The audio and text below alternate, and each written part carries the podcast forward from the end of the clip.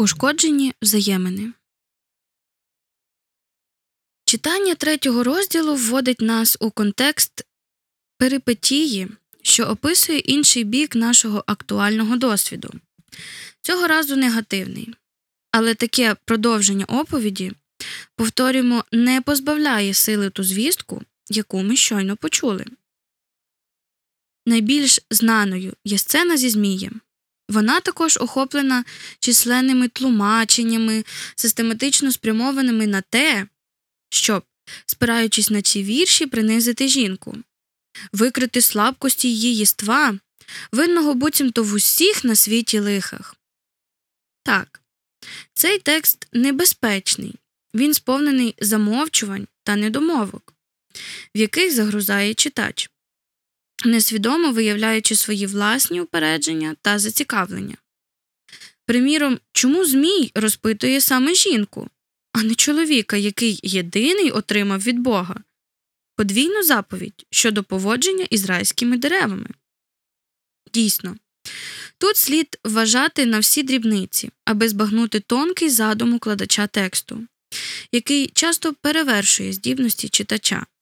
Приміром, наскільки глибокий підтекст у тому, що ми бачимо жінку поруч із безмовним чоловіком, у ролі матері, яка годує немовля. Після опису подружжя у другому розділі «Буття», до якого нас повертає друга половина розділу третього, оповідь раптом пропонує образ материнства, відгомін якого чути також і у витоку, що лунає після падіння. «В болях будеш народжувати дітей». І в імені, що Адам дає своїй дружині, Єва, мати всіх живих. Як зрозуміти появу цього мотиву материнства? Можливо, ця оповідь має на меті не просто пояснити, як у світ увійшло зло, але також, яким чином воно було прийняте з такою великою й похмурою солідарністю, що всяка людина, яка приходить у цей світ, стає причетною йому. Відтак, потрібно вивести на підмостки жінку, причому не в ролі безпечної дружини-спокусниці, якої її воліли бачити протягом століть, у сучасній літературі не менш ніж у середньовіччі, а в ролі жінки-матері, через яку з покоління в покоління передається хворобливість людського єства. Ми далекі від закиду, буцімто лише жінка відповідальна за проникнення у світ зла.